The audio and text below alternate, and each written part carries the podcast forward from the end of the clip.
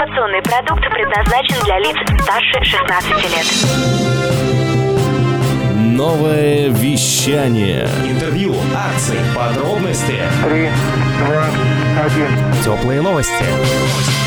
Это «Теплые новости». Меня зовут Алина Бажанова, и сегодня мы берем интервью у автора и руководителя проекта «Сто небес» Егора Плитченко. Здравствуйте, Егор. Здравствуйте. В Новосибирской области стартовал пятый литературный фестиваль «Сто небес» имени Александра Плитченко, в рамках которого пройдет литературный конкурс. В этом году на фестивале прошла научно-практическая конференция, посвященная переводам народов Сибири, и состоялось литературно-историческое путешествие на родину поэта в город Каргат. Скажите, кто принимает участие в конкурсе? Самые главные участники для нас это всегда были и остаются молодежь. Это старшеклассники и студенты, жители нашего города Новосибирска и жители нашей Новосибирской области. В рамках фестиваля будет проходить настольная игра по произведениям сибирских поэтов. На что похожа эта игра? Вот на самом деле, Алина, это безумно интересный процесс создания игры. Я всю жизнь мечтал поучаствовать вот в таком творческом проекте, который бы объединял сразу и дизайнеров, э, создателей сюжета, э, и самых разных э, людей. Потому что я сам в недавнем прошлом, конечно, я очень много времени провел за компьютером. Я такой заядлый геймер. У меня до сих пор рука, когда я вижу мышку, она тянется нравится, чтобы нажать в стрелялке, очень всегда любил. А здесь, э, собственно, совсем у нас другая игра. Она такая добрая бродилка, настольная, по произведениям Александра Ивановича Пличенко, моего отца, писателя, поэта и переводчика. Значит, мы решили его память увековечить таким образом. Мне помогли коллеги. Мы придумали сюжет, мы придумали героев, уже есть визуал, он нарисован, да, и вот э, буквально завтра мы будем пробовать поиграть в бета-версию.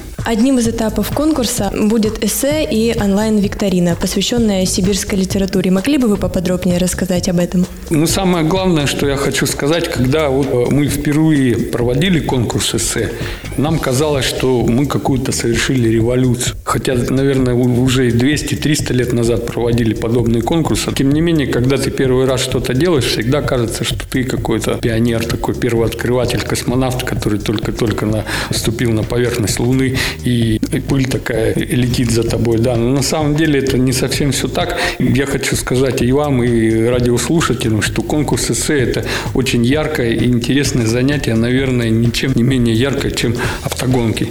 Потому что ведь ты испытываешь настоящий драйв. Я как литератор, я испытываю драйв, когда я вижу бумагу, чистый лист бумаги, ручку. У меня сразу начинает в голове рождаться какие-то сюжеты, мне хочется что-то написать. Да, я думаю, что у всех людей, которые будут участвовать, будет внутри что-то примерно такое. А с другой стороны, если не будет чувств, так зачем же тогда и жить? На какую тему будет эссе? Или это пока секрет? Пока это секрет, да, мне не хотелось бы об этом говорить, потому что чемпионат только начался. И мы, самое главное, говорим о той изюминке, которая будет в чемпионате. Это наша настольная игра. Что можете еще рассказать про настольную игру? Меня этот процесс очень захватил самого. Когда мы первый раз сели играть, я напомню, то есть мы готовим сейчас бета-версию, а ей предшествовала альфа-версия. Когда мы распечатали все в черно-белом варианте, у нас еще не было правил, вот мы сели за стол, примерно понимая, как будет выглядеть игра. И я понял, как меня это захватило, потому что это интересный процесс. Собирается команда людей, у каждого есть какие-то мнения, каждый из себя представляет личность. Наверное, это самое интересное. Ну и, конечно же, создание визуала, создание вот этих артов. Там будут карты событий. Я все-таки немножко расскажу, приоткрою завесу Хорошо. тайны, потому что я думаю, что всем это будет интересно.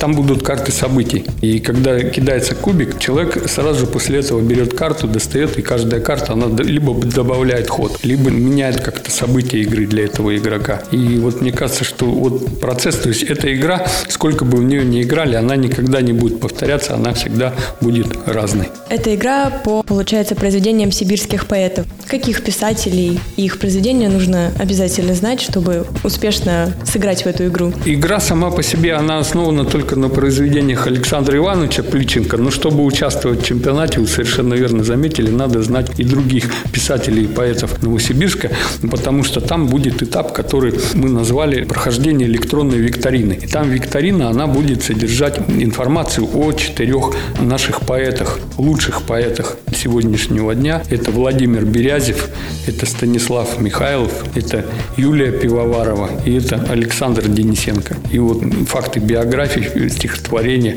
строфы из их произведений, они будут находиться в этой викторине. Какие у них есть известные произведения, которые нужно знать? Очень яркое, интересное произведение Александра Ивановича Денисенко – моего, можно сказать, учителя. Я его называю своим литературным сенсеем. Оно называется «Пепел». Это книга стихов «Пепел», сборник, один из самых ярких его сборников. Я помню, что мы издавали его в конце 90-х, в начале 2000-х. Я участвовал в издании этой книги и очень этим горжусь. У Владимира Берязева есть поэма «Магота». Потом у него есть замечательная поэма патриотическая, называется «Псковский десант». Есть произведения яркие, интересные у других коллег.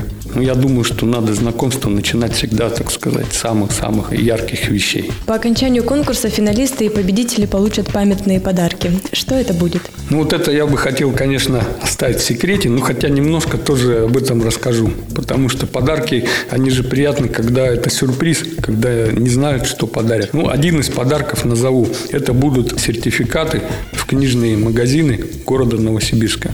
Егор, я знаю, что у вас есть свои книги, и одна из них «Переблеск». Могли бы вы что-нибудь прочитать из нее? Я с удовольствием прочитаю, потому что вы не поверите, наверное, Алина, ну, для автора самое-самое дорогое и самая, наверное, заветная мечта какой-то аудитории большой прочитать свое произведение. А я понимаю, что у нас сегодня серьезная, большая, яркая собралась аудитория, которая как раз готова послушать.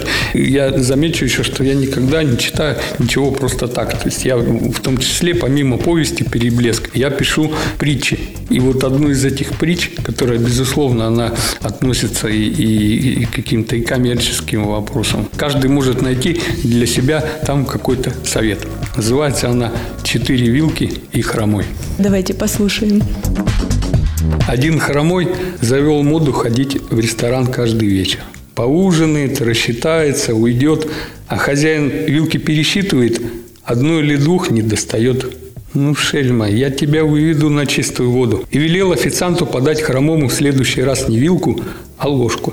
Не заметил хромой и потихоньку утащил домой ложку.